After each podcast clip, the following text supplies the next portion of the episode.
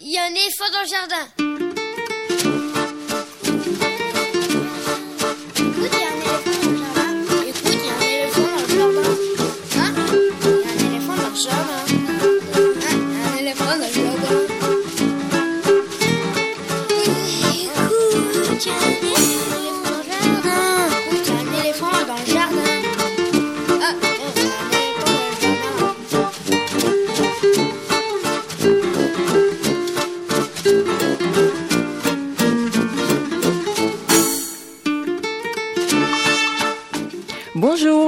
Véronique au micro pour l'actualité culturelle des enfants en Ile-de-France. Pour commencer, les petits papiers, la revue de presse d'Estelle Laurentin. Bonjour Estelle.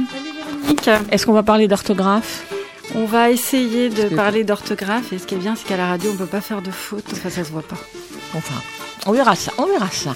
Ensuite, actualité des jeux vidéo avec euh, Quentin Le Guélec et Julien Prost pour leur chronique mensuelle. Ce matin, je crois, il s'agira entre autres de jeux pour les plus petits. Ce sera à 10h50. Comment moi, je, le spectacle de la compagnie Tourneboulet, est à l'affiche du Théâtre du Noir jusqu'au 1er mars autour des questions existentielles que se posent les enfants comme les adultes. Ce spectacle qui mêle marionnettes et comédiens répond avec beaucoup de finesse. Rencontre avec son auteur, enfin auteur autrice, on dit maintenant, et metteuse en scène Marie Levavasseur. Ce sera à 11h15. Et puis en toute fin d'émission, Lionel Chenaille lit un extrait d'un roman de littérature générale sur le thème de l'enfance, et ce sera donc quelques minutes avant midi. Bienvenue dans notre jardin, vous écoutez à l'YFM et nous, et nous sommes ensemble jusqu'à midi. C'est Yacine Hamoud et Mathieu Dolphus qui assure la mise en onde de l'émission. Merci à tous les deux.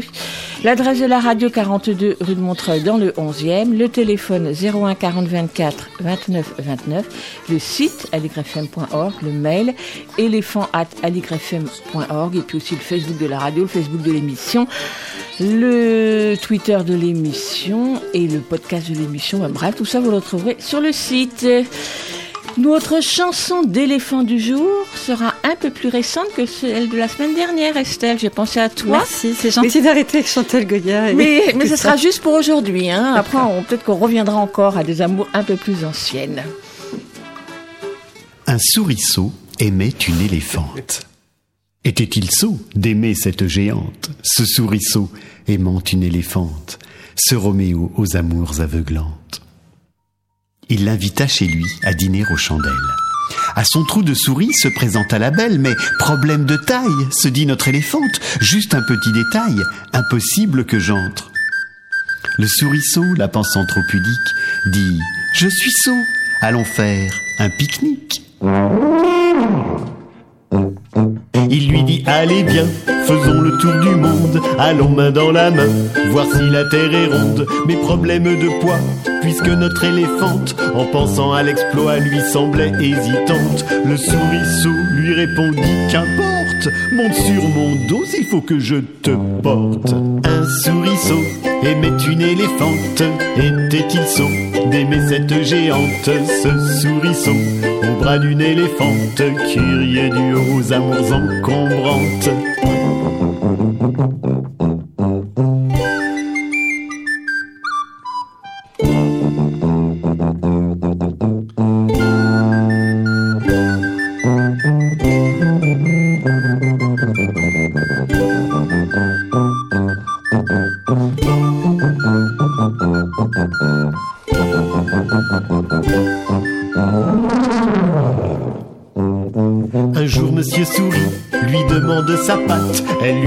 Chérie, marions-nous, j'ai hâte. La plus aucun problème, après leur danse C'est tourtereau la scène, quoi que le monde en pense. Le souriceau, soudain tout désolé, dit quel lourdeau, je te marche sur les pieds. Un souriceau épouse une éléphante, était-il beau dans cette valse lente, ce souriceau aimé d'une éléphante, cette tourtereau aux amours encombrantes.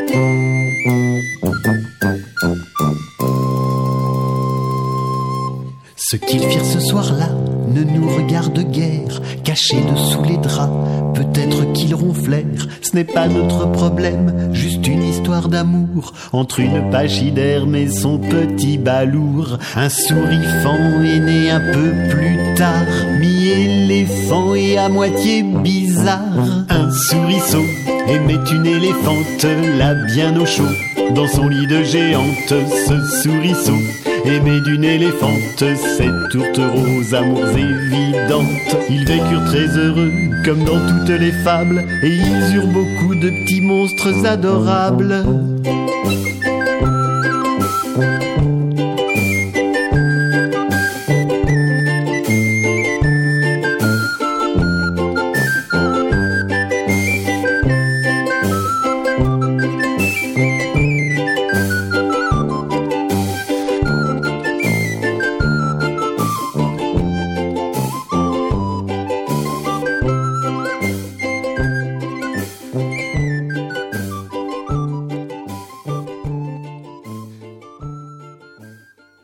C'était donc Roger Cactus, l'éléphant et le souriceau, extrait du CD Vent de folie de Roger Cactus, donc sorti en 2013. C'est les petits papiers d'Estelle. Les petits papiers d'Estelle, une revue de presse qui parle des enfants et des ados. Bonjour, on démarre avec TF1, au JT de 13h de ce lundi. À l'ère numérique, les Français sont de moins en moins bons en orthographe. Pourquoi? Telle est la question.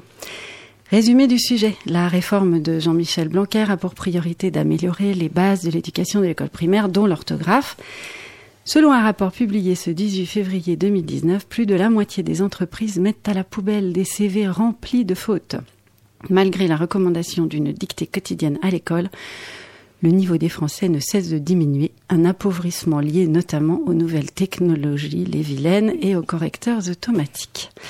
Alors en fait, c'est pas vraiment un rapport, contrairement à ce que nous dit TF1, qui a révélé ce problème de dysorthographie des adultes et ses conséquences sur l'emploi. C'est le Parisien qui a publié une étude sur le sujet, étude réalisée par une entreprise qui propose quoi des applications pour améliorer ses écrits. Voilà, je dis juste ça parce que rapport, ça peut évoquer un document administratif neutre et c'est pas tout à fait le cas. Le Parisien titre néanmoins Une mauvaise orthographe dans une lettre de motivation peut être rédhibitoire. On y apprend que des recruteurs peuvent y voir même un manque de respect. Et le sujet a été repris abondamment un peu partout ces derniers jours. La Croix, le Figaro, BFM, etc. Le site du magazine Challenge renchérit le 19 février avec quasiment un dossier intitulé Recrutement promotion, l'orthographe, ce critère majeur de sélection des salariés. Ce que cette étude constate, c'est que plus de la moitié des DRH affirment avoir écarté une candidature au moment d'un recrutement en raison d'une mauvaise euh, maîtrise du français à l'écrit. Et qu'on assiste à une réelle prise de conscience des salariés de l'importance clé de la maîtrise de l'orthographe qui reste aussi bien un marqueur social fort qu'un outil d'employabilité.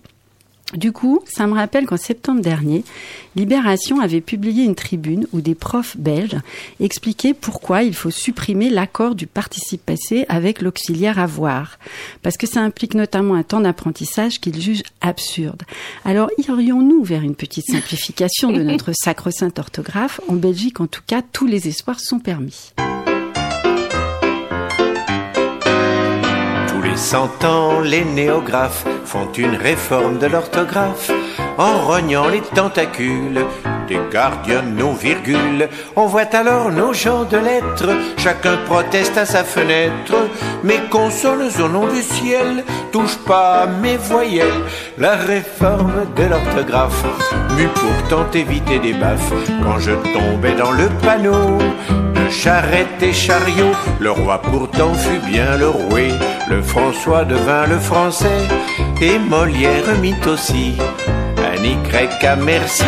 Le véritable sacrilège serait de suivre ce cortège de vieilles lunes alambiquées et prises de compliquer la réforme de l'orthographe m'eût sans doute évité des baffes quand du tréfonds de ma détresse j'oubliais toujours laisse croque-monsieur et tire-bouchon Et oui, la langue, contrairement aux apparences, est vivante, comme le dit Pierre Perret. Elle change et pas seulement à coup de réforme. La faute qui barre la route d'un CV aujourd'hui sera peut-être donc la nouvelle norme de demain. Pendant ce temps-là, dans le Figaro, on rapporte que le ministre de la Culture, Franck Rister, appelle à se battre pour que la langue française soit préservée. Là, c'est complètement hors sujet, en fait, Véronique, ce que je vais dire, mais j'ai pas vraiment pu résister. C'est plus du tout l'orthographe qui est en cause. La langue française est, je cite, malmenée parce qu'on voit bien que la langue qui est utilisée partout, c'est très souvent l'anglais, a affirmé le ministre. Bon, ben ça déjà, c'est un scoop. oui. Et il nous donne un conseil qui frise quand même gentiment le burlesque. Il ne faut pas hésiter, y compris dans d'autres pays, à parler d'abord le français plutôt que d'avoir recours systématiquement à l'anglais. Alors moi, je vous propose de tenter le coup. Je ne sais pas en Chine ou en Inde. À mon avis, le succès est assuré. Un grand moment de solitude vous attend. Merci du conseil, Monsieur le ministre, et vive la France. Mais bon, il dit pas que ça, notre ministre, dans le Figaro, et on tombe d'accord avec lui quand il poursuit. Il faut faire en sorte que la langue française ne paraisse pas figée. Ce n'est pas une langue morte, loin s'en faut, elle est très vivante et elle sait s'adapter. Alors là, c'est l'Express qui nous en donne la preuve en écrivant L'Académie française se résout à la féminisation. Mais oui, mais oui. Alors c'est parti pour les mots chercheuse, laborantine et infirmière, enfin bref, la féminisation des métiers. Alors c'est pas révolutionnaire comme changement en 2019 de pouvoir écrire qu'on est chercheuse et pas chercheur. On a dit qu'on s'adaptait, on n'a pas dit non plus qu'on s'adaptait rapidement. On reviendra sur ces évolutions du langage parce que les néologismes ou la féminisation des mots, ce sont des sujets que la presse aime bien.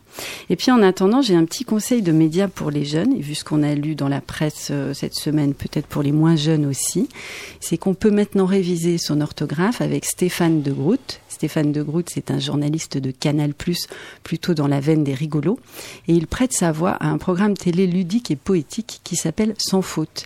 Et en moins de deux minutes, invite chaque jour à s'interroger sur la bonne écriture d'un mot. On en écoute un épisode. Il y a à peu près 10 000 boutons sur le front. Ils sont même d'ailleurs très... Enfin bon, tout ça ne l'empêche pas d'avoir une passion dans la vie. Les jeans et les baskets. Aujourd'hui, samedi, maman a promis une virée au centre commercial. Sauf que maman a sa petite passion à elle. Candy Crush. Kevin peut bien faire ce qu'il veut, elle ne le calcule pas du tout. Furieux, il lui balance alors un SMS. Eh vas-y, t'as 40 ans, t'es encore sur Candy Crush? Non mais sérieux, t'es trop accro. Mais, mais, mais, accro, finit-il par un C ou par un O? Ah bah oui, tiens. C'est bien simple. Quand vous faites un accro à votre jean, vous écrivez accro avec un C à la fin. Comme dans Capitaine Crochet. En revanche, quand il s'agit de l'addiction de votre mère à Candy Crush, accro se termine par un O. Le O de toxico. Hein? Compris, beau gosse? C'est donc euh, sans faute du lundi au vendredi à 19h20 sur Canal Plus Family depuis cette semaine. Et puis, comme le dit Stéphane de Groot à la fin de chaque épisode, alors là, je prends un peu mon élan, parce qu'à chaque fois que je me suis entraînée, j'ai, j'ai foiré, faut bien le dire. Non, ne me remerciez pas, vous en eussiez fait, autant à ma place si vous eûtes su. Alors, Il le dit beaucoup mieux que moi, évidemment. Et en, an- en attendant de tous devenir des as de l'orthographe française, pour s'en sortir, la meilleure solution, c'est le chanteur Hall de la Hafkila. Et on se quitte en écoutant pour louper l'école. Allez les kids, c'est l'heure. Allez, debout, faut y aller là. Pour louper l'école, je ferai n'importe quoi. Pour louper l'école, moi j'irai jusqu'à. Faire le tour de la maison en pyjama pour choper froid, manger des tartines au goudron pour avoir mal à l'estomac. Faire mon service militaire, chatouiller une panthère, faire pipi sur un policier. Pour louper l'école, je ferai n'importe quoi.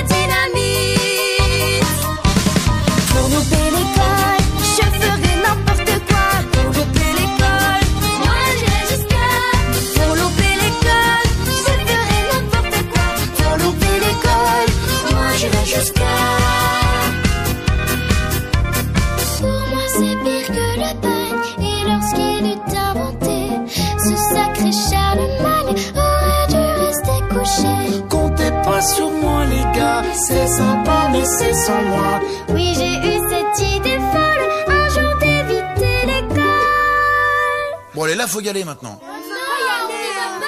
Ah, si, si, vous y allez. Bah pourquoi? Mais vous avez signé, vous y allez.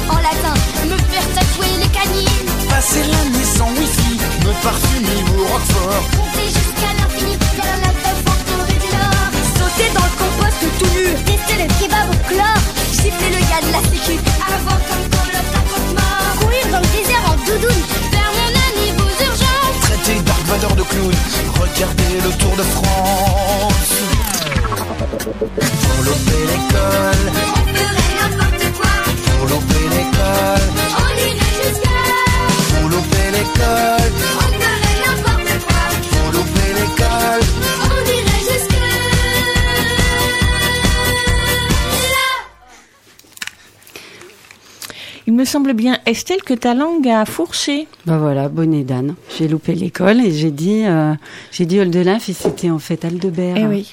Alors pardon, bah voilà, on a écouté Aldebert pour louper l'école. Bon, bah merci Estelle et à mercredi À prochain. la semaine prochaine. Et je passe euh, le micro, nous passons le micro à Quentin. Comment on dit son nom Parce que je- maintenant je me suis trompée, j'ose plus dire ton nom. Fais-le avec le Guével, euh, à ce qui paraît. Le Guével, donc Quentin Le Guével, parce que ça veut dire quoi Quentin Le Guélec Je- alors non, ça ne veut rien dire du tout malheureusement, même si a priori je pense dans mon dictionnaire breton annexe que j'essaye de créer au fur et à mesure sont des sonorités qui me font marrer. Petit galère rutilant sur la plage, je pense. Ouh, mais c'est très joli, moi Oui. j'aime mieux ça. Ouais, c'est une langue très poétique le breton. Vraiment. Et bonjour Julien Prost. Salut. Lui, euh, bon, c'est quoi C'est du français euh, pur jus, pas de bretonitude euh, là-dedans? En fait, en vrai, ça vient de Pierre comme nom. Donc c'est assez assez proche de, de Petit Galère Utilant. Pierre et Galet, ça pourrait vraiment Ouais. un nom de scène. Quoi. Ouais, carrément. Et ben voilà, votre pseudonyme est tout à fait trouvé. Ouais, Pour devenir des chanteurs jeunesse, ce sera Donc parfait. on vous retrouve tous les deux pour la chronique des jeux vidéo. On lance l'indicatif.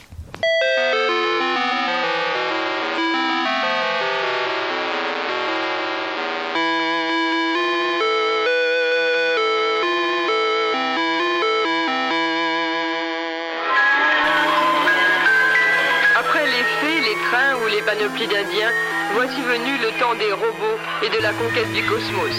Les contes ne peuvent plus être que de science-fiction et on s'approprie la télévision grâce aux jeux vidéo. Relégués au grenier les faits sans doute, mais l'informatique et la vidéo, eux, ne feront que prendre une place de plus en plus grande au fur et à mesure que la télématique envahira notre société.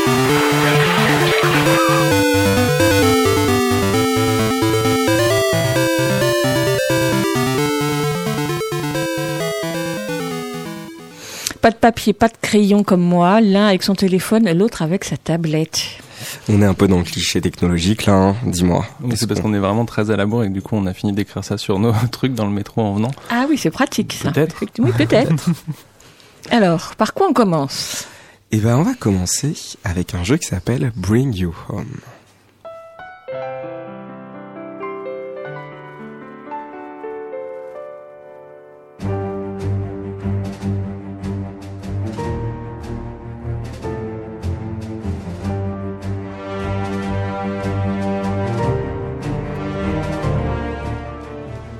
Alors, pour cette première critique, je vais vous parler quête, puzzle, chien honteusement kidnappé par des brigands de l'espace, amitié à toute épreuve, et puzzle aussi. J'ai déjà dit puzzle, car autant vous dire, mes chers puzzleurs, que vous allez puzzler.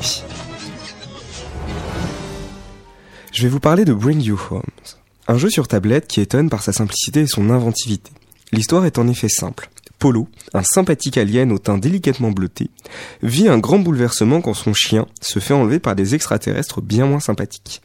À charge pour lui de traverser mille péripéties pour aller récupérer son fidèle compagnon. Et par péripéties, j'entends principalement, à charge pour lui de traverser les mille causes de décès, disparition, avalage par un chapeau magique, kidnapping par un raton laveur dans une poubelle, oui ça sonne pas très bien, et autres façons tout aussi drôlatiques de clore une aventure, si ce n'est en beauté, mais en tout cas avec un certain panache.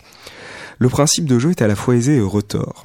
Il vous est systématiquement présenté un niveau de jeu découpé en trois grands segments. Libre à vous de choisir parmi de très nombreuses possibilités ce qui va prendre place dans chacun de ces segments, sachant qu'il s'agira toujours d'obstacles, de pièges et de défis. Parmi toutes les combinaisons possibles, et elles sont nombreuses, une seule fera en sorte que les différentes péripéties se neutralisent mutuellement pour vous permettre d'avancer.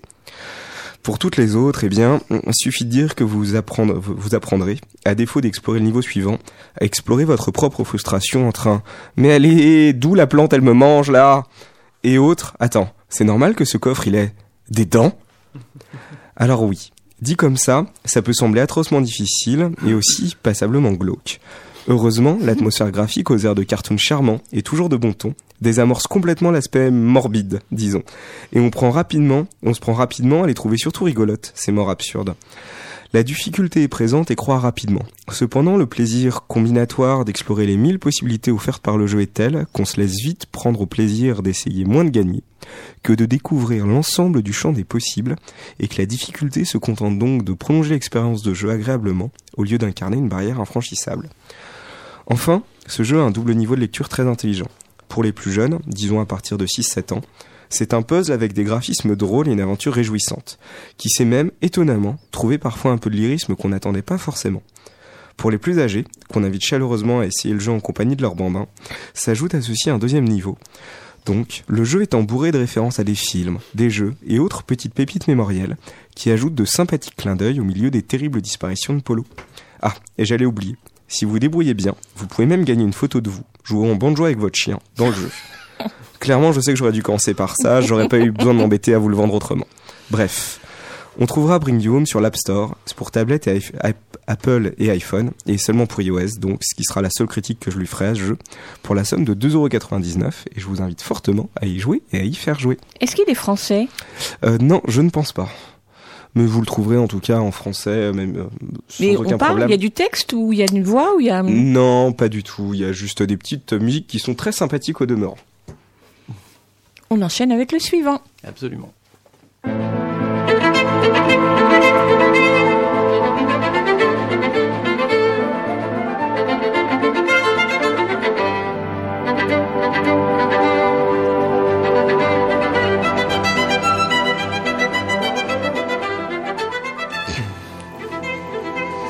Alors, moi je vais vous parler de la Switch, la console de Nintendo.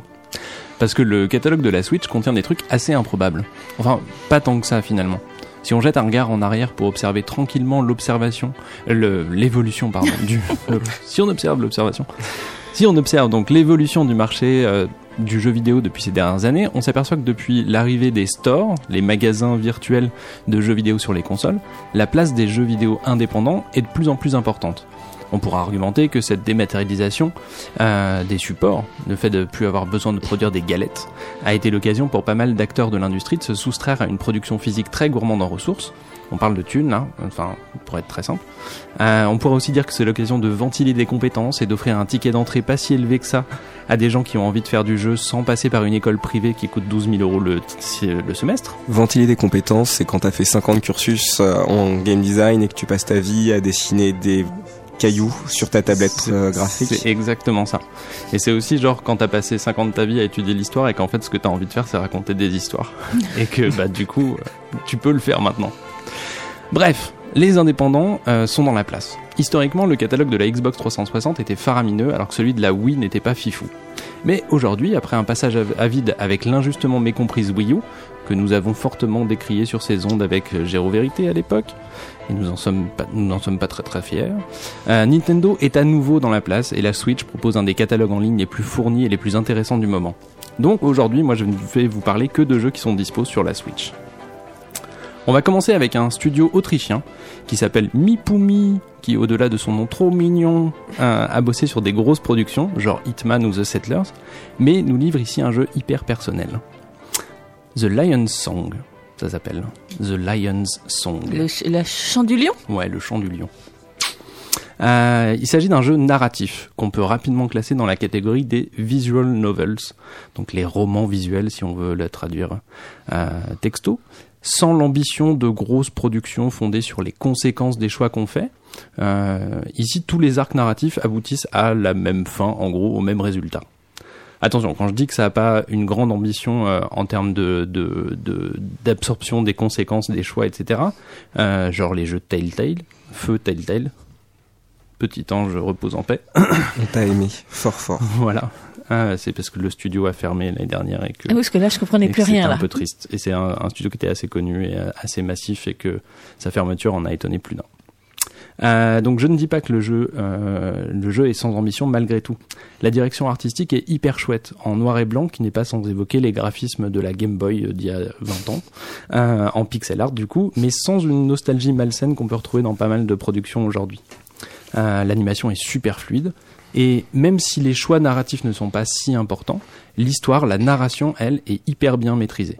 Il y a quatre épisodes dans The Lion's Song, quatre arcs narratifs, quatre personnages qui vont explorer une thématique assez abstraite sur le principe, euh, la création artistique.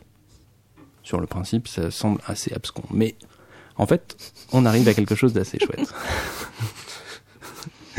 Euh, pardon. Donc concrètement, dans le premier épisode, nous sommes à Vienne, au tout début du XXe siècle, et durant cet épisode, nous suivons l'histoire de Wilma, une jeune compositrice de musique qui est en panne d'inspiration et qui part s'isoler dans un chalet euh, au milieu des Alpes. Ouais, là comme ça, je vends pas du rêve non plus. Mais c'est pas grave, vous allez continuer à m'écouter parce que vous n'avez rien d'autre à faire. Cet épisode s'appelle Silence et c'est pas si anodin. Je vous laisserai découvrir pourquoi dans le jeu.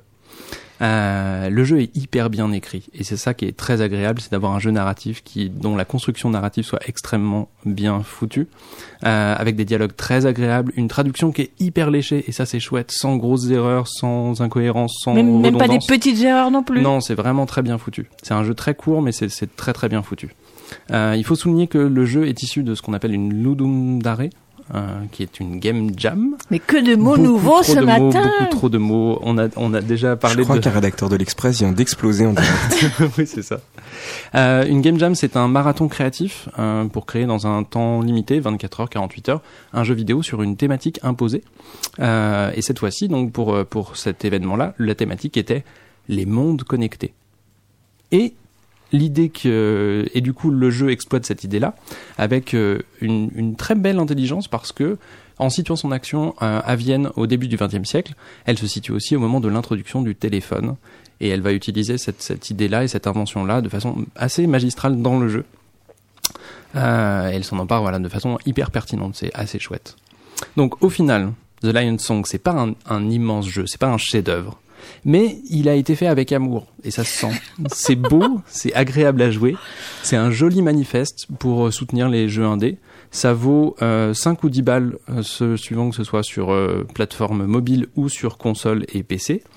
Et, et, et vous allez y jouer. En fait, c'est pas une question, c'est une affirmation. On peut y jouer. euh, Il y a un peu de texte à lire, donc on peut y jouer en l'accompagnant comme si c'était une histoire qu'on racontait. Et ça se prête à partir de 6-7 ans. Euh, c'est assez magique et assez joli à regarder. J'aime la controverse, donc euh, j'y ai joué moi sur ma Oui, tablette euh, iPad. Je trouve que ça n'avance pas. Ah, mais c'est, il faut prendre le temps. Tu sais, l'é- l'éloge de la lenteur, c'est important. C'est vraiment important. Non, non, mais je, je, je est-ce que, est-ce que t'as pu remarquer la, la, la, la qualité de la narration ou pas? Oui, mais je trouvais justement qu'il y avait beaucoup trop de choses à lire. Ah, mais ouais, mais c'est, je trouve que c'est, tout l'intérêt du truc, c'est que vraiment on peut le prendre comme si c'était un album, tu vois, comme si c'était un, un livre qu'on racontait et qu'on on lit. Je trouve ça vraiment chouette pour ça. Bon, bah écoutez, à chacun d'essayer. À essayer, à essayer. Et on en carrément. reparle une prochaine fois. Exactement. On passe au suivant? Avec plaisir.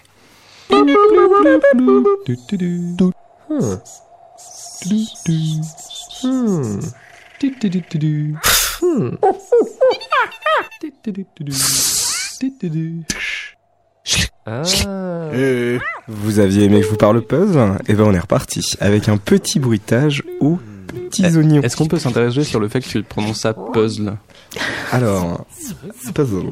Puzzle Mais je travaille donc dans un milieu où je suis très souvent confronté à des puzzles et j'ai ma collègue Sandra à qui j'aimerais faire une petite dédicace Casse dédié. qui, qui prononce Pulse Ouais, depuis puzzle. des années maintenant. Mm. Et c'est un effort euh, vraiment euh, syntaxique permanent pour moi, pardon, ortho, de, de redire puzzle proprement.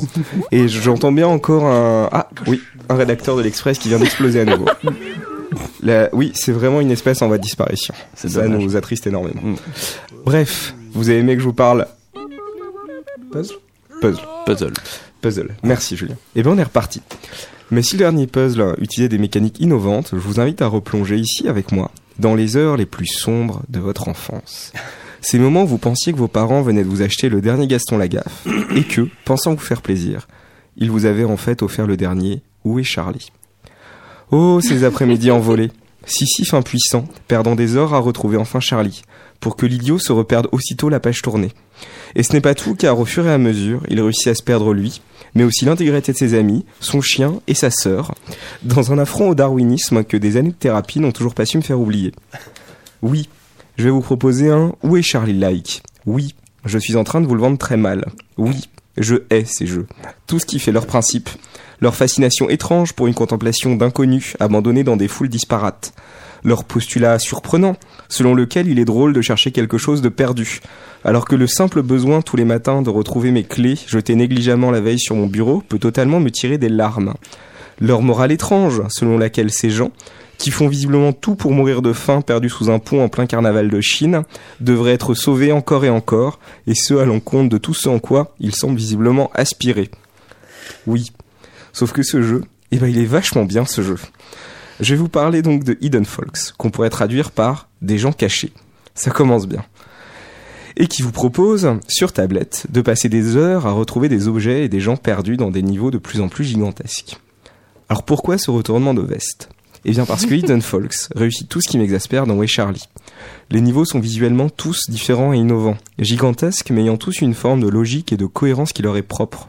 Ils sont remplis de mille petits détails qui ne demandent qu'à être découverts, offrant au joueur un vrai moment de curiosité plutôt qu'une recherche absurde.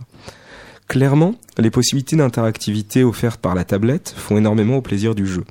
Et on se prend parfois à oublier les objectifs de la mission pour passer quelques minutes à retourner chaque feuille, déranger chaque serpent et se surprendre à sourire devant des gags visuels diaboliquement efficaces. Aussi, l'atmosphère sonore est incroyable. Vous l'avez entendu, je crois. Faites de mille petites onomatopées qui vous poussent, oui, vous aussi, à recliquer pour la centième fois sur ce singe, dont le bruit de grognement indigné vous fera, oui, vous aussi, pouffer comme un gosse. En somme, ce jeu c'est un Où est Charlie, mais où la répétition laisse la place à l'humour, les sempiternelles rayures à une recherche esthétique en noir et blanc aboutie, et le gang des toujours perdus par des personnages drôlatiques et surprenants. Bref, Idle Fox c'est vraiment très chouette, et c'est potentiellement des heures de jeu en famille autour de la tablette à partir de 5 ou 6 ans. C'est disponible sur Steam, Android, Nintendo Shop et iOS pour la somme de 3,99€.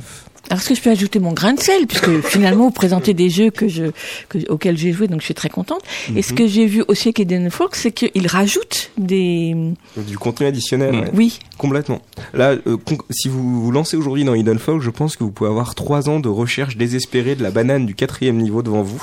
Vous n'y couperez pas. Oui, moi, je sais pas à quel niveau je suis, mais il y a un niveau où je bloque, effectivement. Ça doit être la banane du quatrième niveau. Ça doit. Obligé.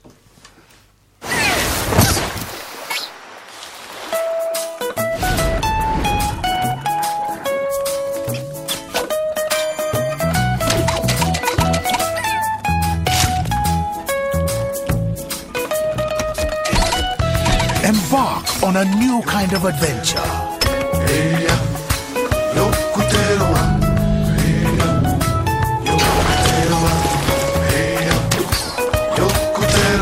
Meet an unforgettable cast. Experience amazing abilities. Au fur et à mesure des émissions que je me, de, des émissions qu'on a assurées ici, je me suis livré peu à peu à vous, chers camarades, chères auditrices et auditeurs. Vous savez, pour mon addiction à certains jeux, sur ma propension aux adverbes, sur mon incapacité chronique à tenir un délai, ou encore sur ma détestation de l'accordéon, qui fut autrefois longuement débattue sur ces ondes. Mais il est des choses que vous ignoriez jusqu'à maintenant. Non, je ne m'éloigne. révélations? Ouais. Et je ne m'éloigne pas du tout du sujet. Ah. Pas du tout en fait, parce qu'on est pile dedans. Quand j'étais enfant, mon père a récupéré un flipper dans un bar. Un vrai flipper. Un flipper capitaine fantastique avec la gueule d'Elton John dessus. Une débauche de couleurs tellement 70s que j'avais l'impression de vivre en permanence dans un clip disco. Ce flipper magique ne fonctionnait pas. Il était juste beau. Mais affreusement frustrant. J'en pleurerais presque de me rappeler le jour où le flipper a été réparé, que les bumpers ont résonné dans la maison, que les sirènes ont hurlé lors d'une multi- multiball. Et le regard de mes parents quand ils ont compris pourquoi ce genre de mobilier n'était pas présent dans les foyers feutrés, mais plutôt dans les bars bruyants. Et la décision de débrancher le flipper quelques minutes plus tard. J'en ai conçu une certaine prédisposition pour ce genre de jeu. Depuis ma première console, la Game Boy, où j'ai passé ce qui m'apparaît aujourd'hui comme des centaines d'heures sur Pinball A Revenge of the Gator. un jeu speed mais magique de flipper avec des petits alligators qui gobent les boules, les boules de flipper, évidemment. Euh, et puis il y a eu 1000 jeux sur PC, sur navigateur et sur smartphone. C'en est presque à mon niveau de fascination pour les jeux de golf, c'est dire. Bref, le jeu dont je vais vous parler maintenant s'appelle Yoku's Island Express. La première chose que je vais vous dire va vous convaincre de jouer à ce jeu. Vous êtes dans la peau d'un bousier. Clairement, je devrais m'arrêter ici. Pour euh, toute cette critique, parce que jouer un bousier qui pousse sa boule d'excréments devrait être un argument suffisant pour toute personne normalement constituée. Bon, ok, je continue quand même un peu. Vous êtes donc un bousier qui prend aujourd'hui son poste de facteur sur Island Express. À vous de livrer les lettres ou les colis au sein d'une île paradisiaque mais recelant un mystère mystérieux. Ouais, voilà, concrètement, on n'est pas non plus dans une originalité de scénario dingue, hein, mais bon, ce serait sans compter sur la mécanique de jeu. Euh, les Suédois de Villagoria, le studio de jeu, aiment résumer Yoku's Island Express comme ça. Ils disent que c'est un open world, Metroidvania style, pinball adventure. Parfait. Compris. Alors, on va essayer de décortiquer un petit peu ça. On a donc un jeu de plateforme en monde ouvert, bon, vite monde ouvert, hein, avec de l'exploration de niveau pour récupérer des objets, et tout ça entremêlé de phases de flipper, où on est bien d'accord que c'est la boule du caca de caca du bousier qui sert de bille de flipper. C'est vraiment magique. Ça fait envie. Mais carrément. C'est comme si on avait pris toutes les thématiques de ton enfance et qu'on les avait réunies dans un seul jeu. Mais pour en oui, faire une pépite tu incroyable. vois, hein. toi aussi, tu me comprends. Et ça marche hyper bien. Il y a bien des trucs un peu poussifs, euh, une lisibilité qui est pas toujours au top sur l'ensemble des niveaux, mais globalement, on a un jeu fun, coloré, à la difficulté équilibrée. C'est pas punitif et euh, c'est pas non plus trop facile, euh, qui, a- qui conviendra parfaitement pour occuper un après-midi pluvieux avec les enfants. Euh, c'est les vacances la semaine prochaine. Ouais, là il fait beau en ce moment, hein, mais la semaine prochaine il fera pas beau, hein, donc il va falloir vous les occuper les enfants. Euh, Et donc ça conviendra parfaitement à les occuper à partir de 6 ans tout seul. On peut jouer avec eux pour leur lire les quelques petits textes qu'il peut y avoir. C'est pas non plus euh, c'est pas non plus fou en, en, en en quantité là-dessus. Et puis aussi leur montrer qui c'est les patrons euh, au flipper aussi. Et donc on va passer un très bon moment avec Yoku's Island Express.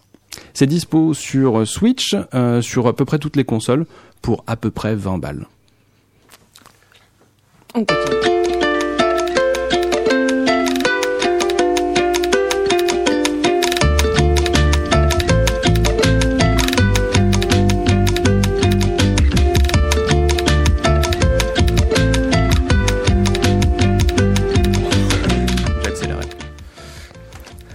Troisième jeu et troisième puzzle. Ouais, c'est thématique aujourd'hui. Moi, je vais conclure en vous parlant de Donut County, un jeu édité par Annapurna Interactive qui avait déjà produit l'excellent What Remains of Edith Finch ou encore Gorogoa, dont vous avez déjà parlé ici. Donut County part d'un postulat intrigant, celui d'être un simulateur de trous. Oui, vous avez bien entendu.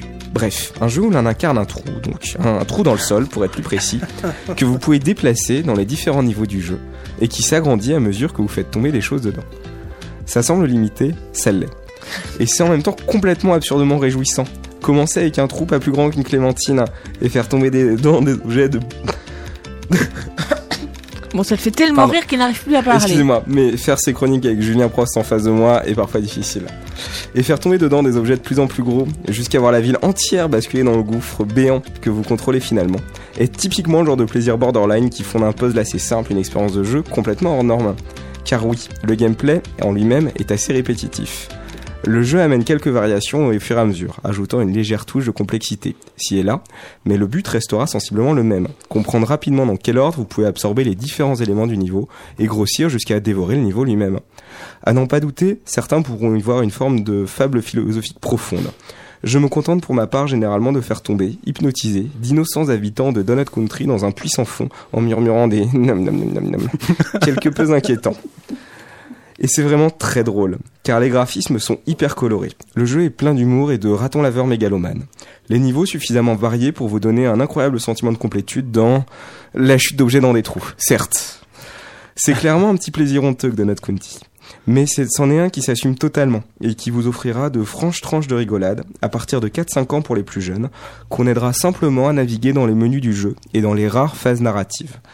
On le trouvera sur Steam, iOS et PS Store pour la somme de 12 euros. Et on essaiera de ne pas tomber dans une psychopathie naissante. Ah oui, mais c'est moins cher quand c'est sur euh, iOS. 12 balles pour un simulateur de trou? Je sais.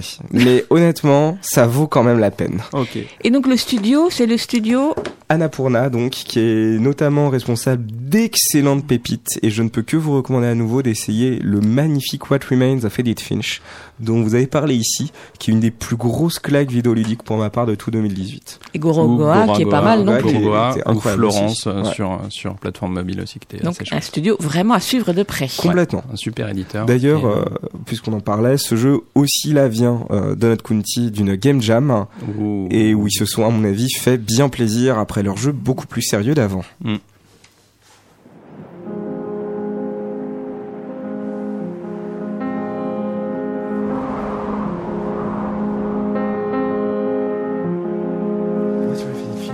Ce message vous est offert par la Ligue de subversion de la parentalité. Depuis des temps immémoriaux, la Ligue veille, ne servant qu'un seul objectif embarrasser, briser les volontés, fatiguer des parents trop bienveillants. Je croyais que c'était l'école, ça. Nos armes? Depuis l'horrible toupie géante Peppa Pig qui fait le bruit du cochon à 105 décibels, jusqu'aux livres dans lesquels les enfants apprennent une expression et la répètent en boucle? Oui, je pense à toi, euh, Stéphanie Blake avec Cacaboudin. Euh, et oui, on pense à toi. Merci pour tout. Mais ce que nous affectionnons plus particulièrement à la Ligue, c'est une arme plus subtile, bien plus subtile, Le celle de la, de trop trop. celle de la question qui tue. D'embarras évidemment parce qu'on n'est pas des monstres. hein. La question qui tue posée par un enfant de 3 à 6 ans, c'est la garantie d'un moment de gêne, une interrogation sourde de son ou sa partenaire de jeu, et l'assurance de subvertir son propre enfant à ses mensonges si on prend ce chemin-là. Brillant. La question qui tue, c'est par exemple Comment on fait les bébés? Dis Pourquoi la dame elle a la peau noire Ou encore Quand est-ce que vous allez mourir Et mieux, quand est-ce que je vais mourir Très très très efficace.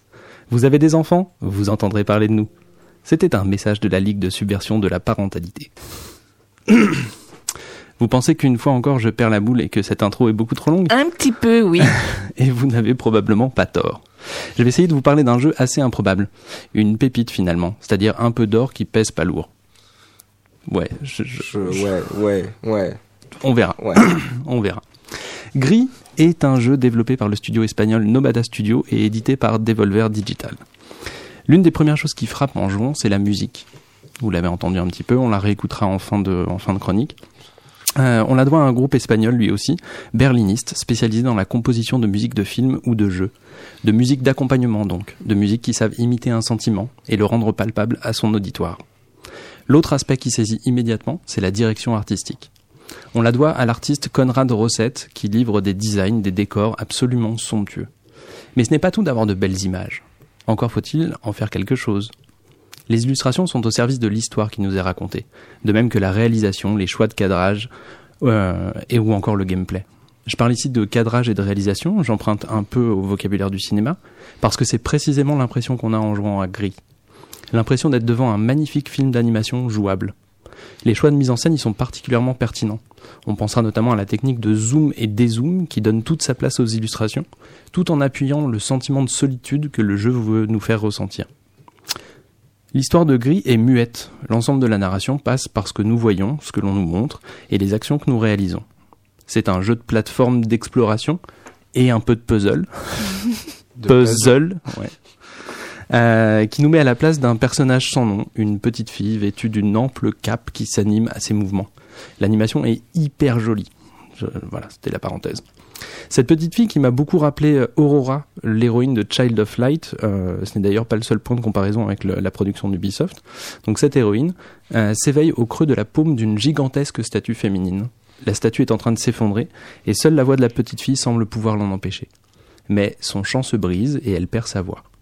Et nous voilà dans le monde de gris, très monochrome au départ, à tenter de retrouver notre voix pour nous extraire de la noirceur qui nous entoure. La narration est subtile et sans texte, et elle autorise beaucoup d'interprétations. C'est aussi ce qui en fait un jeu qu'on peut partager avec des enfants. On pourra y voir une quête héroïque et poétique dans un jeu de plateforme pas trop difficile, très beau à regarder ainsi qu'à jouer. Mais on peut y voir aussi autre chose, une évocation à peine voilée du deuil, de la perte, du déni et de l'acceptation. Une thématique dure, empreinte de symbolique difficile à expliquer aux plus jeunes, mais tellement bien servie par le jeu qu'on se sent transporté. Je relisais un, un, bouquin récemment qui faisait cette métaphore intéressante. Face à un choc émotionnel, le corps humain a quatre portes à sa disposition par, par, pour parvenir à traiter le truc. Le sommeil, l'oubli, la folie ou la mort. T'en es à relire le nom du vent, toi. Exactement. Et Gris nous permet d'ajouter une cinquième porte, qui est le jeu. De pouvoir gérer ses émotions en les mettant à distance, en les observant de loin, un peu cliniquement, et de pouvoir un peu jouer avec. Eh ben dis donc, si ça ne donne pas envie d'y jouer. Et donc Gris, euh, c'est dispo sur euh, Switch et sur PC pour euh, un peu moins de 20 euros, pour 17 euros. Euh, vraiment une expérience très chouette. Jouez-y et dites-moi ce que vous en pensez. On te le dira. Clairement, un des plus grands chefs-d'œuvre de ce début d'année. C'est une expérience euh, Ouais. vraiment indispensable. Je de pense cette quand on... fin d'année ouais. 2018 même. C'est- Ouais. Ouais. Merci Julien et Quentin. Avec On plaisir. On se retrouve On très euh, prochainement sur euh, cette antenne. Absolument. Et donc on va écouter la musique. On va écouter une des musiques de Gris par le, donc le trio berliniste euh, qui illustre le, le jeu. Merci beaucoup. Salut. Merci.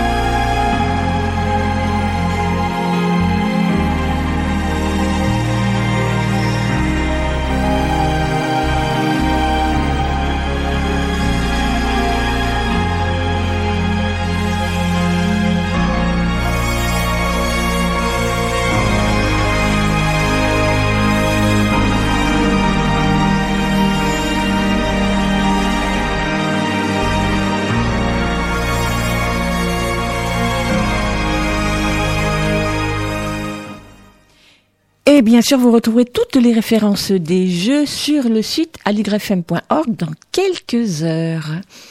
Chut, pas de bruit, la représentation a déjà commencé.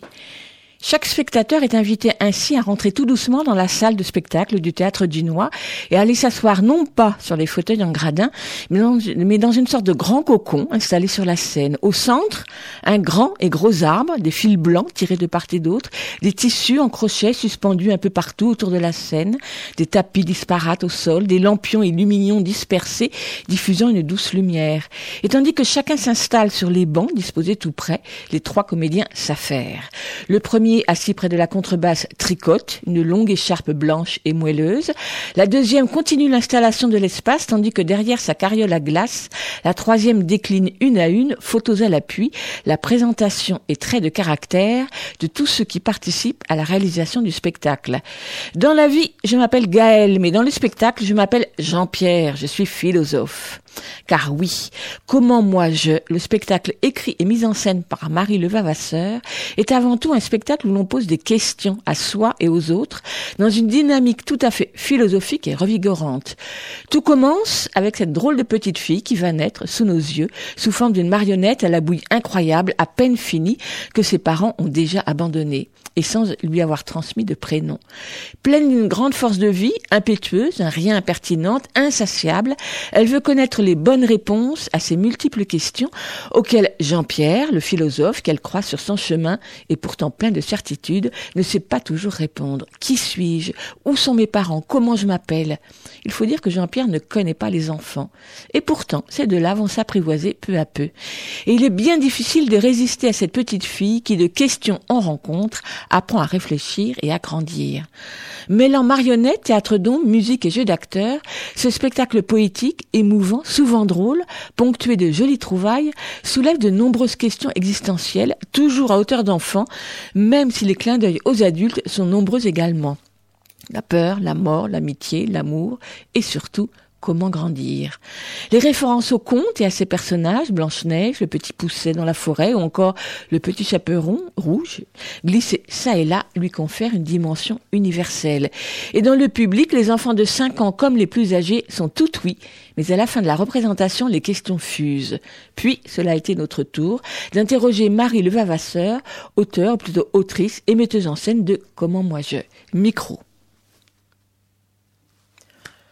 Marie Levavasseur, bonjour. Bonjour. La séance de Comment moi je vient de se terminer et comme à chaque fois, chaque fois que j'assiste à un spectacle où il y a beaucoup d'enfants, où il n'y a pas de parents, je suis toujours étonnée par à la fois la concentration des enfants et à la fois par les questions qui émergent à la fin du spectacle, qui pour moi sont toujours inattendues. Est-ce que c'est le cas pour vous? Bah, de toute façon, c'est un spectacle qui pose des questions, donc c'est normal qu'il y ait des questions après. Et, effectivement, euh, les enfants euh, regardent le spectacle avec euh, des filtres différents, un regard qui n'est pas le nôtre, et ils vont ça parfois s'attarder à des détails ou un point qui va résonner par rapport à leur histoire. Et, et c'est ça aussi qui fait la richesse du spectacle, c'est que je pense que chacun peut puiser en fonction de son vécu, de son expérience, et se réapproprier les questions aussi qui sont posées dans le spectacle. Alors j'ai envie qu'on commence par euh, par la scénographie, en tout cas par l'univers dans lequel on rentre. D'abord parce qu'on rentre dans un cocon, on va dire, puisque c'est un espace fermé. Et puis surtout, il y a tous ces ces fils, ces tissus, ces crochets, ces nappes crochetées et ces fils qui sont tissés. Donc là, vraiment, on rentre dans un cocon. Ouais, c'était l'intention de départ de rentrer dans ce voilà le cocon euh, comme la comédienne demande de départ est-ce que tu te souviens de ce ventre rond et chaud? C'est un peu ce ventre rond et chaud, euh, euh, cet espace maternel où en fait cette petite fille va naître, parce que au départ il est question d'une naissance. Et euh, effectivement, pour être vraiment lovée dans cet espace intime et avec ces fils qui vont se tirer avec en lien avec la philosophie, donc le fil de nos pensées, le fil des questions, et puis le fil aussi de sa naissance et de son identité qu'elle va essayer de dérouler du début jusqu'à la fin de l'histoire, parce qu'elle n'a pas effectivement tous les tenants et les aboutissants competição. Comment moi je effectivement commence par des questions dès qu'on rentre, mais surtout euh, quand on arrive euh, et qu'on est en train de s'installer, le, le, spectacle a déjà commencé et là derrière son comptoir, je ne sais pas qui d'ailleurs, nous présente toutes les personnes qui ont participé au spectacle de près ou de loin à partir de leurs photos. Et d'abord j'ai mis un peu de temps à réaliser que c'était ça qui se passait et puis j'ai dit tiens c'est une bonne idée et en fait ce n'est qu'à la fin du spectacle que j'ai compris que c'était la question du nom en fait. Il suffit, il faut nommer les personnes avec qui l'on vit, qui vont nous accompagner. Complètement, c'était puisqu'il était question de la quête de l'identité, je trouvais ça euh, alors qu'il y a un prologue qu'on peut euh, entendre ou pas entendre parce que si on l'a pas entendu en tout cas ça gêne pas du tout pour rentrer dans l'histoire, mais effectivement de nommer chaque personne qui avait euh, participé au spectacle, la scénographe, le constructeur, Jean-Charles, le philosophe aussi qui est là le vrai philosophe qui nous a accompagnés et de nommer qu'est-ce qui faisait aussi la singularité de chacune de ces personnes aussi qui était qui et comment chacun se définissait euh, et que c'était, comme vous l'avez dit, important de pouvoir euh, avoir un nom et, se différencier, avoir sa propre singularité. Ça commence aussi par euh, bah, le, nom qu'on porte en fait et qu'on incarne. Alors comment ce spectacle, comment moi je, euh, s'inscrit dans l'histoire de la compagnie Tourneboulet? C'est hum, un spectacle qui a été créé en 2012, quand je, je suis très mauvaise sur les chiffres. Ça va faire euh, six ans euh, qu'il tourne. Et c'est le premier spectacle, euh, effectivement, où j'avais envie de m'adresser à des enfants plus petits à partir de 5 ans et où j'ai aussi quitté le plateau parce qu'avant je jouais et on avait coécrit et commis en scène avec Gaëlle euh, Origine qui est un spectacle qui avait euh, tourné aussi pas mal. On avait eu à peu près 300 représentations. Et là j'ai eu envie de quitter le plateau et d'écrire et d'être euh, me consacrer pleinement à la mise en scène. Donc ça ça marque aussi une une, un tournant on va dire dans le dans l'histoire de la compagnie. Et voilà, j'ai pris du plaisir à écrire et à mettre en scène, donc j'ai continué après avec d'autres spectacles. Est-ce que les questions philosophiques telles qu'elles sont posées, j'allais dire frontalement dans le spectacle, puisqu'il y a un philosophe, est-ce qu'elles étaient déjà là dans les précédents spectacles? Oui, parce que avec Origine, en fait, euh, sur ce spectacle, on interrogeait euh, d'où on venait et où on allait. On a raconté, on l'histoire du monde, de la création du monde, du Big Bang jusqu'à aujourd'hui, en 55 minutes, avec des objets, en confrontant justement euh, notre histoire intime, nos questionnements intimes euh, dans ce grand tout. Donc oui, toutes les questions philosophiques, elles étaient déjà là euh, dans les précédents spectacles. Et en fait, comment moi je, tout le long du spectacle et jusqu'à la fin, ce ne sont que des questions qui sont, on va dire, en ping-pong entre les comédiens, les personnages, mais aussi avec les enfants qui vont répondre ou ne pas répondre dans la salle. C'était l'envie, en tout cas, que ce soit un spectacle qui pose des questions et ne pas apporter des réponses, forcément, en tout cas que chacun puisse les apporter. Et c'est vraiment, effectivement, une démarche euh, que j'aime. Et puis aussi, euh, j'ai été euh, très nourrie de toute la démarche philosophique pour enfants, avec Jean-Charles Pétier, effectivement. Voilà, la philosophie, c'est juste apprendre à se poser des questions et puis après, les réponses ça vient après ou pas, ou et ça évolue et peut-être que les réponses ne sont pas toutes les mêmes euh, en fonction de du parcours de vie. Elles peuvent évoluer et c'est ça aussi qui fait la richesse aussi de toute cette réflexion. Oui, j'aime bien que vous présentiez Jean-Charles Pétier un peu plus précisément. Alors Jean-Charles Pétier, il fait partie des figures emblématiques de la philosophie pour enfants en France. Ils sont pas très nombreux à être très militants sur ces questions. Il est euh, donc euh, philosophe pour enfants. Il a participé euh, à de nombreuses revues. Il a été philosophe euh, pour enfants chez Bayard, euh, chez Pomme d'Api, à Strapi, avec la rubrique euh, des petits philosophes. Il a contribué aussi au film Ce n'est qu'un début, qui nous a aussi beaucoup inspiré, qui était en fait un documentaire où pendant deux années, une équipe est allée filmer une, institutrice dans une école de banlieue, je sais plus exactement où, filmer des enfants de moyenne et de grande section voilà, sur des ateliers philosophiques hebdomadaires. Et c'est vrai que c'était, euh, moi, ça m'a vraiment euh, marqué de voir à quel point, en bout de deux années, on voyait les enfants changer, évoluer, apprendre à aiguiser leur regard, déjà apprendre à s'écouter à formuler une pensée, à se contredire, euh, mais toujours dans une écoute euh, constructive hein, et un vrai échange philosophique. Et c'était euh, surprenant en fait la manière dont ils se sont emparés progressivement de cet espace de parole et toutes les choses qu'ils avaient à dire en fait aussi, avec beaucoup d'intelligence et de bon sens. Et donc vous êtes allé le rencontrer, vous lui avez demandé, travailler avec vous? Bien sûr, en fait, et ça a été le point de départ d'une rencontre qui dure aussi aujourd'hui, puisqu'il continue à accompagner tous les spectacles de la compagnie. Alors, euh, il anime régulièrement des, des ateliers philo, que ce soit en amont parfois de la création des, spectacles, c'est-à-dire que quand on crée un spectacle, souvent on anime aussi, euh, on organise des ateliers, des échanges philo qui nous vont nourrir le travail d'écriture ou après les représentations, comme là Dunois, il va aussi animer des ateliers philo euh, dans des classes ou dans des bibliothèques. Et puis il participe aussi à la construction de tous les outils pédagogiques autour du spectacle, parce qu'on on joue aussi euh, beaucoup ce spectacle en scolaire. Alors franchement, je pense qu'on peut dire sans se vanter qu'on a des les plus beaux dossiers pédagogiques. Alors, je veux bien que vous présentiez les différents protagonistes de Comment moi je. Alors, Comment moi je, euh, il y a trois personnages au plateau. Il y a bah, cette petite fille qui naît un soir de neige, qui n'a pas de nom et qui va apprendre à se construire de rencontre en rencontre, euh, voilà, qui va apprendre à, à déjà apprivoiser l'espace autour d'elle et elle va rencontrer Jean-Pierre, un philosophe qui vit perché haut dans son arbre, qui est prof de philo, euh, qui est peut-être pas un très grand philosophe d'ailleurs, qui il est prof de philo, mais il aimerait peut-être être un très grand philosophe. Mais il va quand même, du coup, être lui aussi bousculé par cette rencontre. On sent qu'il a, il n'est pas forcément, euh, comment dire, en prise avec ses émotions et que cette rencontre va aussi le bousculer et le transformer euh, intérieurement. Et puis il y a Rémi, le musicien, qui est là un peu comme un...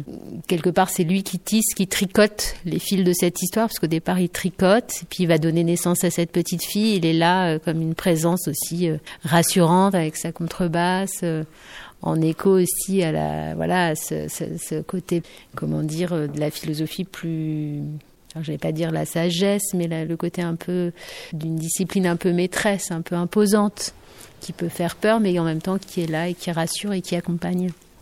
Et puis donc cette petite fille est jouée, interprétée par une marionnette. Je trouvais ça intéressant euh, que cette petite fille soit à la fois interprétée euh, par euh, la comédienne qui manipule et sa marionnette, qui sont la, voilà son double, son sa projection, et finalement elles font qu'un.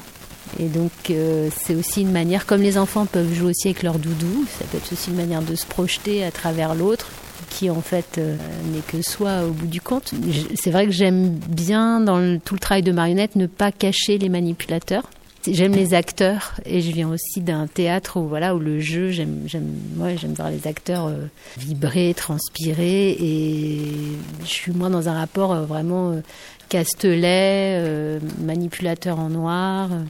C'est plus complexe dans l'écriture, mais ça aussi amène une dimension plus ludique, c'est-à-dire que elle est tout le temps à vue, elle communique avec sa marionnette, parfois elle prend le relais, et, il y a, et, et finalement on n'a jamais, euh, ça pose pas de problème ni aux enfants ni aux adultes dans la lecture du spectacle. Alors cette euh, petite fille, elle, euh, elle est quand même assez mordante. On ne la lui fait pas, elle quand même. bah, c'est vrai. Je, je, une image qui m'avait inspirée pour euh, l'écriture, c'était Kirikou, qui sort du ventre de sa mère et qui parle et qui marche. Et je me dis, bah elle, il faut qu'elle, voilà, bah, elle arrive, ses parents sont pas là, elle est toute seule, donc il faut quand même qu'elle ait du mordant pour pouvoir euh, affronter euh, la vie toute seule dans cette forêt, euh, pas forcément très accueillante.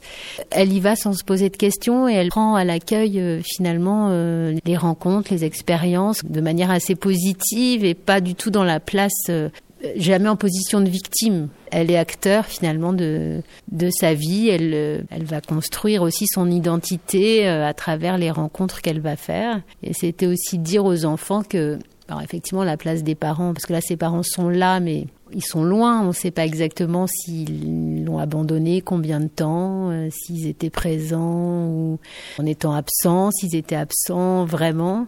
Et c'était aussi dire qu'on pouvait se construire en tant qu'enfant avec d'autres euh, figures d'adultes référentes, en fait, peut-être les parrains, les marraines, un éducateur, un, ami. Et parfois, les parents nous accompagnent. Il y a aussi des rencontres d'autres adultes qui peuvent être déterminantes aussi dans un parcours de vie. Donc ça, ce sont effectivement euh, quelques-unes des questions philosophiques qui sont posées, enfin existentielles plutôt, on dira. On peut se construire avec d'autres adultes, mais elle ne se pose pas beaucoup de questions sur ses parents qui l'ont abandonné, sur l'abandon en tant que tel, elle se questionne pas trop. Non, c'est vrai. Alors sa mère, finalement, euh, elle l'accepte. Oui, finalement, elle est quand même dans l'acceptation de ce qu'elle est en train de vivre, ce qui est peut-être une forme de sagesse déjà pour une petite fille, parce qu'elle pourrait être dans la colère. Là, il n'y a pas de colère. Finalement, elle se rebelle assez peu vis-à-vis de Jean-Pierre, euh, qui n'a pas le temps toujours de s'occuper d'elle, et, mais elle est dans une forme d'immédiateté aux choses. Et elle va quand même avoir une réponse, c'est-à-dire euh, sa mère qui lui écrit une lettre, qui lui demande pardon, et il y a quand même de l'amour, et ça, ça me semble aussi important, c'était de se dire que même si elle et peut-être que ça expliquerait qu'il n'y ait pas de tant de colère de sa part, c'est qu'elle a quand même été désirée. Elle a été souhaitée. Après, sa mère lui dit qu'elle a été, euh, elle a eu peur. Elle n'a pas su s'en occuper. Elle, elle, qu'elle apprend seulement à l'aimer, mais qu'elle est vraiment née d'un désir de vie très fort tout au long de, de, la pièce, vous faites référence aux contes, aux contes traditionnels, et dans les contes, les parents sont très vite évincés en général. Très souvent. C'est vrai que quand je lis les contes, les parents, soit il y a une belle-mère, soit les parents sont absents, soit les parents abandonnent. Et effectivement, euh, ce processus dans la construction de, soi, bah, les parents sont évidemment déterminants dans, l'accompagnement, mais je pense que de plus en plus aujourd'hui, l'espace de construction sans les parents se réduit. C'est ça que j'avais lu euh, un article où on disait qu'autrefois, les enfants pouvaient partir jusqu'à 50 km sans, il y a trois générations. Deux générations, c'était 10 kilomètres.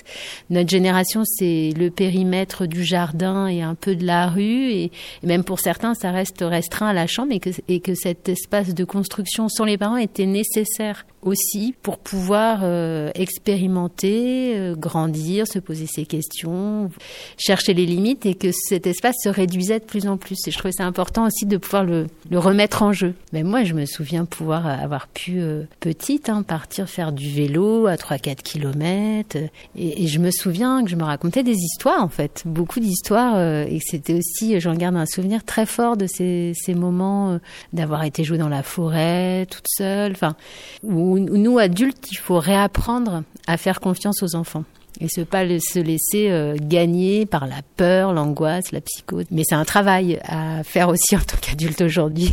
Alors cette forêt de votre enfance, on la retrouve sur le plateau, en particulier avec cet arbre bobine qui est en fait à la fois un symbole et un lieu de rattachement. Oui, complètement. C'est de cet arbre qui est tiré le fil de l'histoire. C'est l'arbre, euh, l'arbre à palabre aussi, l'arbre au, pied duquel on raconte des histoires. Et puis c'est la forêt, la forêt des contes aussi, où tout est possible. Et effectivement, euh, dans beaucoup de mes spectacles, il y a des arbres. Donc on m'a souvent questionné. Donc euh, alors là, j'ai pas la réponse. Un des jeux auxquels j'aimais beaucoup jouer quand j'étais petite, c'était aux petites filles perdues dans la forêt. Donc voilà, comme quoi. C'est pas s'arrêter, coûte que coûte, droit au buté. C'est pas s'arrêter, coûte que coûte, droit au buté. Salut, c'est qui? Salut, je suis Gilbert, le ver de terre. Moi, je suis une fille, mais je ne sais pas comment je m'appelle. Je peux venir avec toi? Ah non, non, pas le temps là, je dois atteindre mon but. C'est quoi ton but? Mon but? Oh c'est d'atteindre mon but. Foncez pas s'arrêter, coûte que coûte, droit au but. Et taper 3 et 4 et foncez pas s'arrêter, coûte que coûte, droit au but. Et... Oh, oh, oh. Ah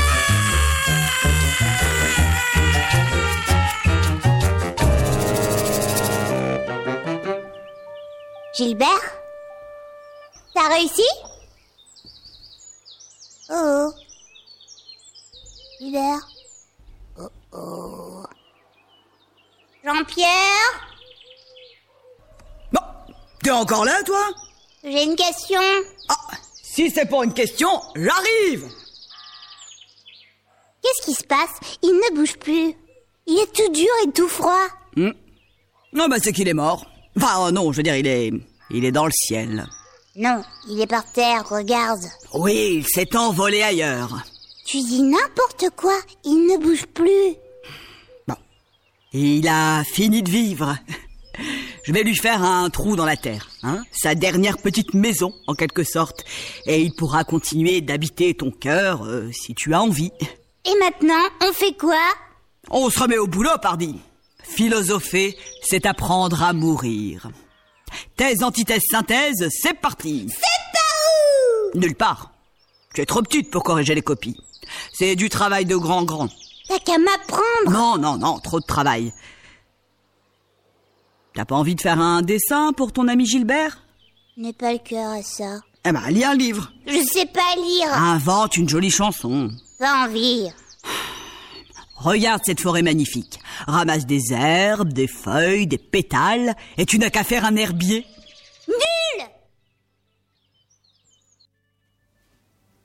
C'était un extrait de Comment moi je, spectacle écrit et mis en scène par Marie Levavasseur de la compagnie Tourneboulet, actuellement au théâtre du Noix. Et nous retrouvons tout de suite Marie Levavasseur autour de ce spectacle. Donc avec Jean-Charles Pelletier, vous avez travaillé sur euh, les questions, j'imagine, qui peuvent tarauder les enfants.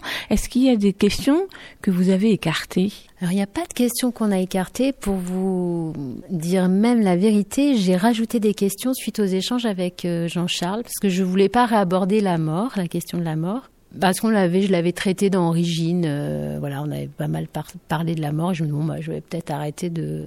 Et en rediscutant avec lui, il me disait mais non, mais Marie, en fait, ce comment moi je, le moi arrive avec la prise de conscience de la finitude et de la mort chez l'enfant. Et c'est à partir du moment où il prend conscience que on n'est pas éternel et qu'on peut mourir qu'il va prendre conscience du, du moi. Et du coup, j'ai rajouté, j'ai réécrit cette scène avec Gilbert, le ver de terre, parce que quelque part aborder cette thématique sans nommer la mort, euh, effectivement, ça, ça c'était presque un, pas un contresens, mais ça, ça me semblait euh, important et, et, évident. Tellement évident que la première question qui a été posée par un enfant à la fin du spectacle, c'était de demander comment meurt ce ver de terre. oui, c'est ça. Et souvent, euh, effectivement, est-ce qu'il est mort? Est-ce qu'il est vraiment mort? Est-ce qu'il y en a qui demandent s'ils peuvent le revoir? Les enfants qui viennent nous voir après la représentation, parce qu'il est caché là, donc ils viennent vérifier. que c'est bien un petit bout de, un petit, une petite marionnette. Oui, en tout cas, ça fait partie des questions. Euh, en tout cas, même moi, je me souviens de mes enfants à partir de 4-5 ans, c'est là où ils commencent à nous poser beaucoup de questions sur la mort. Pour en revenir au personnage de ce spectacle, et donc de la marionnette euh, petite fille, elle a une bouille incroyable. Ouais, c'est Julien Hayé qui m'accompagne sur la création des marionnettes depuis euh, voilà presque une dizaine d'années. Et il a fait, voilà, on s'est dit, faut que ça soit, elle soit pas complètement finie, parce qu'effectivement, elle va se construire, donc ça, apprendre à grandir. Donc on s'est dit, faut qu'elle soit un peu brute. Donc on s'est imaginé cette forme un peu tétard, sortie de l'œuf. Euh. La première marionnette qu'il a fait, en fait, c'était une marionnette de travail, et elle est restée. Et comme après il y a le spectacle et euh, il y, a, il y, a, plusieurs comédiennes qui jouent ce rôle, il a dû refaire une marionnette. Il a eu énormément de mal parce qu'en fait ça a été un geste comme ça un peu. Il l'a créé en, juste au feeling en fait. Et après, quand il a dû s'y reprendre à trois fois pour réussir à, à refaire euh, la même marionnette, euh, parce qu'effectivement, elle avait quelque chose de très attachant, je pense, dans son côté aussi maladroit, peut-être pas tout à fait fini. Et c'est ce que raconte aussi le spectacle, c'est-à-dire que quand on est, ben, on n'est pas fini de se construire, on est encore un peu brut, et c'est tout ce travail aussi où elle, elle, elle, apprend à prendre conscience de son corps, de qui elle est, euh, des mouvements, et puis après à penser, etc. Marie Levavasseur, dans Comment moi je, il y a des adresses qui touchent les adultes et certainement pas les enfants, entre autres euh, les remarques du philosophe. Est-ce que c'est quelque chose que vous voulez à chaque fois dans vos spectacles? Oui, c'est vrai que j'aime cultiver cette double adresse dans les spectacles parce que moi-même, euh, ayant eu des enfants ou allant voir des spectacles pour les plus jeunes, je trouve important aussi d'être touché, en fait, de considérer chaque spectateur à part entière et que le spectacle lui soit adressé quel que soit son âge. Et parfois c'est plus compliqué, mais j'essaye toujours d'avoir des adresses différentes. Et je trouve pas grave que les enfants ne comprennent pas tout, parce que des fois ils entendent les adultes rire et il y a peut-être des références qui leur échappent. Mais en tout cas, je trouve que c'est ce qui stimule aussi après les questions, et c'est ce qui stimule aussi l'envie de grandir, de comprendre. Moi-même, si je vois un spectacle de Novarina demain soir, je suis pas sûre de tout comprendre, mais j'aurais peut-être envie de le soir rentrer chez moi et ressortir le livre et le relire. effectivement, ce spectacle-là touche autant les adultes que les enfants. C'est un, un, vrai tout public. Et j'aime être vraiment dans ces propositions tout public. La compagnie Tourneboulet est installée dans le nord, à Lille, si je ne me trompe pas. Et si j'ai bien vu, bien regardé, vous faites énormément de rencontres avec les enfants. Pas forcément autour d'une pièce, mais pour vous, pour vous mettre en énergie peut-être. Bah complètement, c'est vrai que là, on avait pour ce spectacle rencontré beaucoup d'enfants en amont, dans les classes. Moi, j'essaie de me reconnecter à ma part d'enfance, mais plus je m'adresse à des enfants jeunes, plus j'ai l'impression que mes souvenirs de petites filles de 3, 4, 5 ans sont loin. Les enfants d'aujourd'hui ne sont plus les mêmes que ceux d'hier.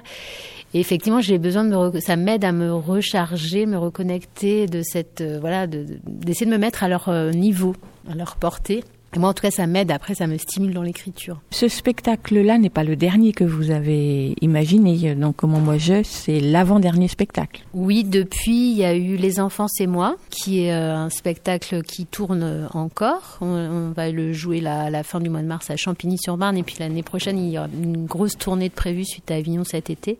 Et ce qui est drôle, c'est qu'après avoir écrit Les enfants, c'est moi, je l'ai fait lire à Gaëlle, là, qui, qui est co-directrice artistique de la compagnie. Et elle m'a dit, c'est drôle, en fait, ça pourrait être la jeunesse de Comment moi je. Parce que c'est l'histoire d'une femme qui désire très fortement être mère et, qui va euh, abandonner son enfant dans la forêt. Dans un univers très différent, mais en tout cas, il y a vraiment des parallèles entre les, les deux spectacles. On ne l'a pas fait, donc il est temps. On n'a pas présenté les comédiens. Au plateau, euh, sur toute cette série, ils sont très nombreux parce que c'est un spectacle qui tourne depuis longtemps. Donc il y a Gaël Moquet qui joue et interprète euh, Jean-Pierre en alternance avec Gaël Fraisse et Adeline Fleur-Baude. Dans le rôle euh, de la petite fille, il y a Amélie Roman et Justine Cambon. À la contrebasse, Rémi Chaton ou Éric Recordier en alternance. Et puis à la régie, euh, plateau et lumière, euh, Sylvain Liagre et Vincent Bachelin. Et ma dernière question, Marie Levavasseur, sera une petite question qui va de côté. Quel est le livre de votre enfance qui vous a marqué et qui peut-être vous a conduit à être la créatrice pour euh, jeune public que vous êtes aujourd'hui? Alors, comme ça, je dirais Moumine le troll, qui fait, je crois, partie du deuxième livre que j'ai lu. Et comme j'avais pas beaucoup de livres, je, je me souviens que j'avais deux, trois livres euh, que j'ai relus, relus, relus, relus. Et c'est drôle parce que je l'ai relu il y a pas longtemps et ça m'a fait beaucoup rire. Et je pense que c'est pareil, il y a plein de, de niveaux de lecture que je n'avais pas compris à l'époque. Et ça a été un vrai plaisir de le redécouvrir là. Il y a, je l'ai relu l'année dernière. C'est vraiment le livre, je pense, qui m'a le plus, euh, parce que ça se passait dans la forêt, il y avait ces petits trolls qui se débrouillaient. Euh, Donc de l'auteur finlandaise Tove Jansson. Exactement. Merci beaucoup. Merci à vous. Comment moi je, donc par la compagnie Tourneboulet et jusqu'au 1er mars au Théâtre du Noir dans le 13e arrondissement de Paris, c'est à voir cet après-midi à 15h, samedi à 17h, dimanche 11h et toute la semaine prochaine puisque nous sommes en vacances, du mardi au vendredi à 15h. C'est à voir à partir de 5 ans et les adultes sont évidemment les bienvenus. Les tarifs vont de 7,50 euros à 16 euros. Et tout de suite on écoute Tom Poisson, la prière du poulbeau.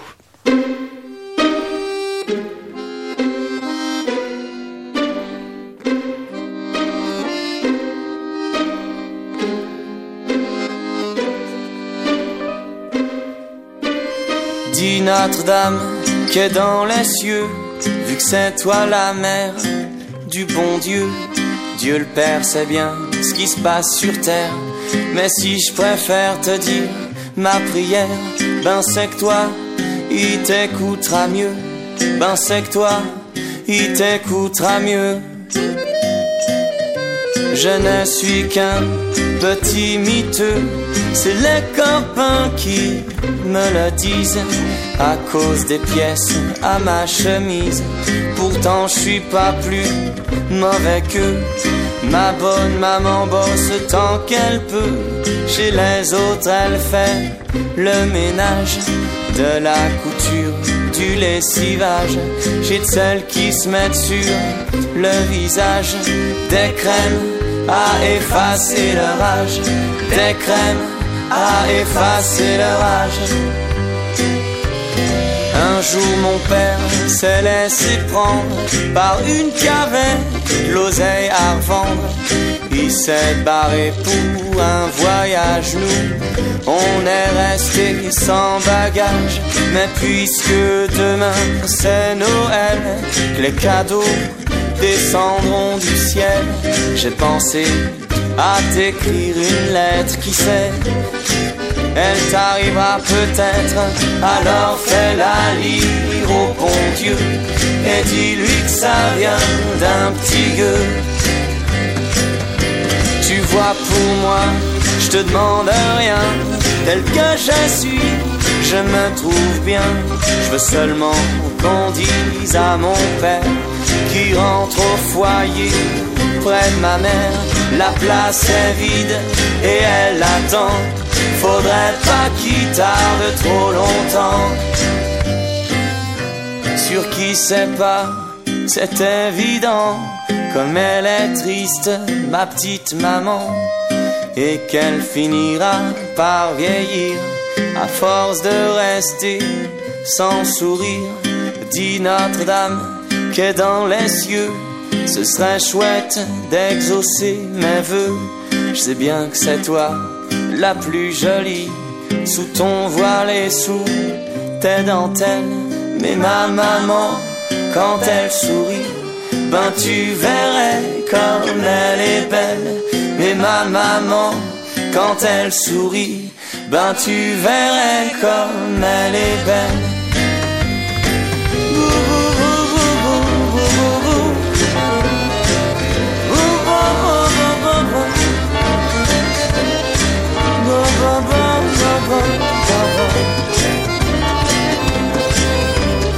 ma maman quand elle sourit. Ben tu verrais comme elle est belle. Mais ma maman quand elle sourit, ben tu verrais comme elle est belle. À l'YFM 93.1, vous écoutez Écoute, il y a un éléphant dans le jardin. Et pour terminer cette émission, Lionel Chenaille vient d'arriver. Bonjour Lionel. Bonjour. Pour lire un extrait d'un roman de littérature générale sur le thème de l'enfance. Tout à fait. Alors là, c'est plutôt l'histoire d'une vie, plus que vraiment le thème de l'enfance, mais qui dit histoire de vie euh, commence par l'enfance. C'est l'histoire de Suzanne, Suzanne qui a 95 ans et qui, après une énième chute, se retrouve dans un EHPAD où elle se retrouve dépendante, infantilisée, quelquefois humiliée par un personnel débordé. Et l'histoire de Suzanne nous est racontée par son petit-fils, par Frédéric Pommier, qui est un journaliste de France Inter. Donc le livre s'appelle Suzanne de Frédéric Pommier. Il vient juste de enfin, il est sorti en 2018 aux éditions Équateur Littérature. Et là, c'est quasi le tout début du livre lorsque Suzanne naît. «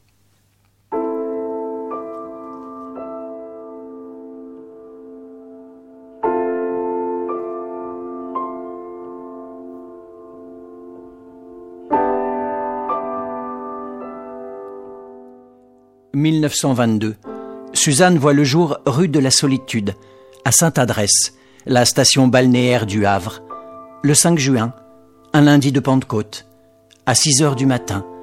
C'est un très gros bébé. Joseph et Louise, ses parents, ont fait connaissance quatre ans plus tôt au téléphone.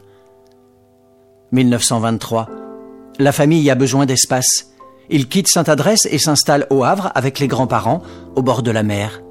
La cohabitation se passe bien. Émile se fait appeler bon papa, Juliette bonne maman. Ils habitent le rez-de-chaussée, Suzanne et ses parents le premier étage.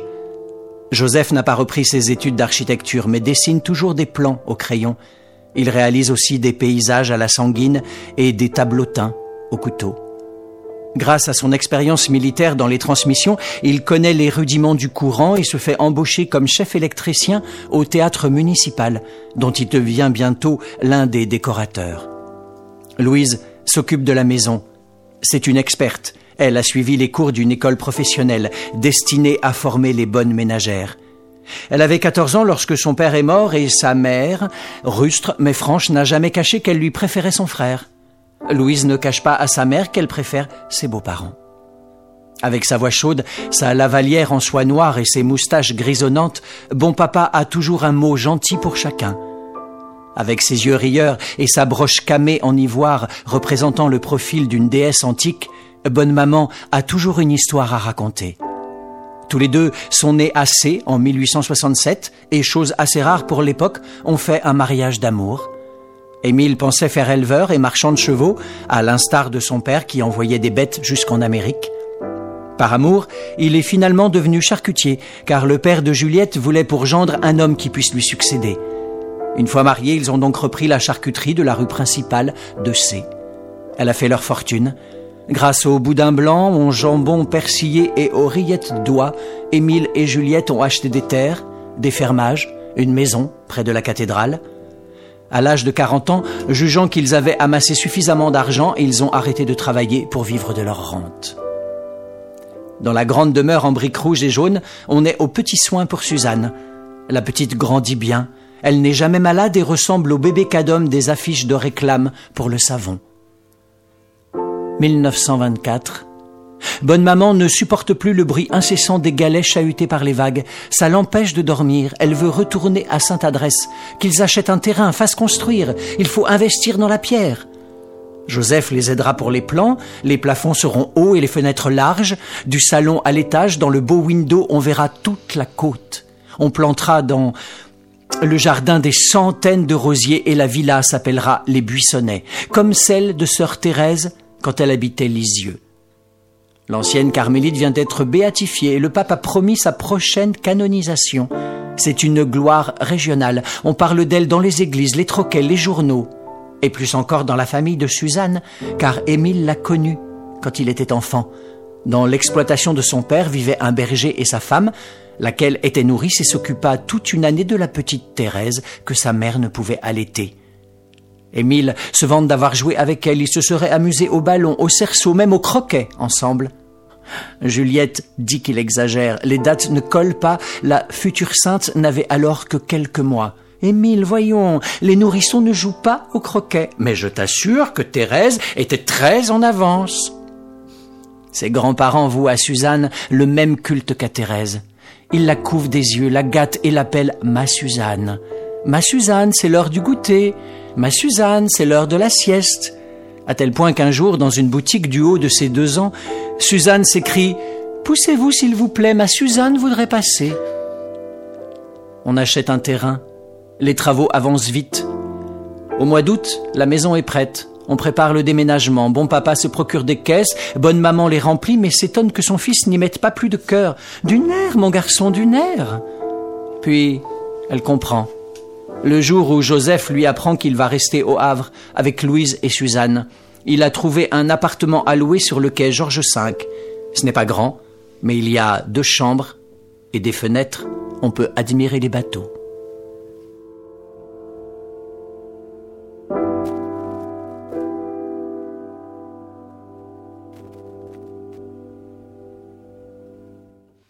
Frédéric Pommier Suzanne, paru aux éditions Équateur euh, Littérature à la toute fin de l'année 2018. Merci Lionel et à mercredi prochain.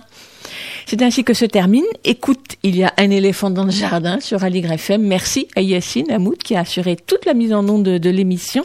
On se retrouve mercredi prochain à 10h30 à midi à l'YFM sur les 93.1 laisse la place à cause commune, mais vous pouvez continuer à nous écouter sur le net. Bonne journée.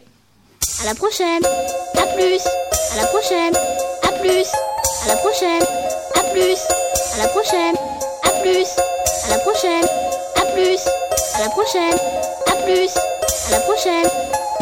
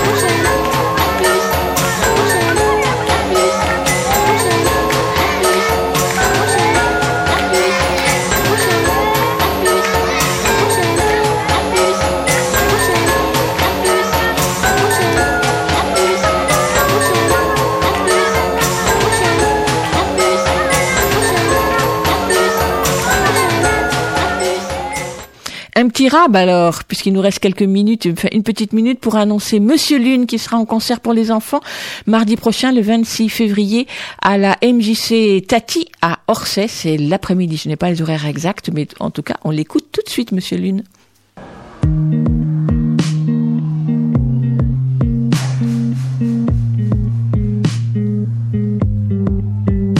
C'est encore pour ma pomme, c'est moi qui prends, c'est moi le petit bonhomme qui répond tout le temps. Bon, je suis pas le héros, pas celui qu'on embrasse, juste le petit rigolo qui fait marrer la classe. Je veux être le prince charmant qui terrasse le dragon que la belle au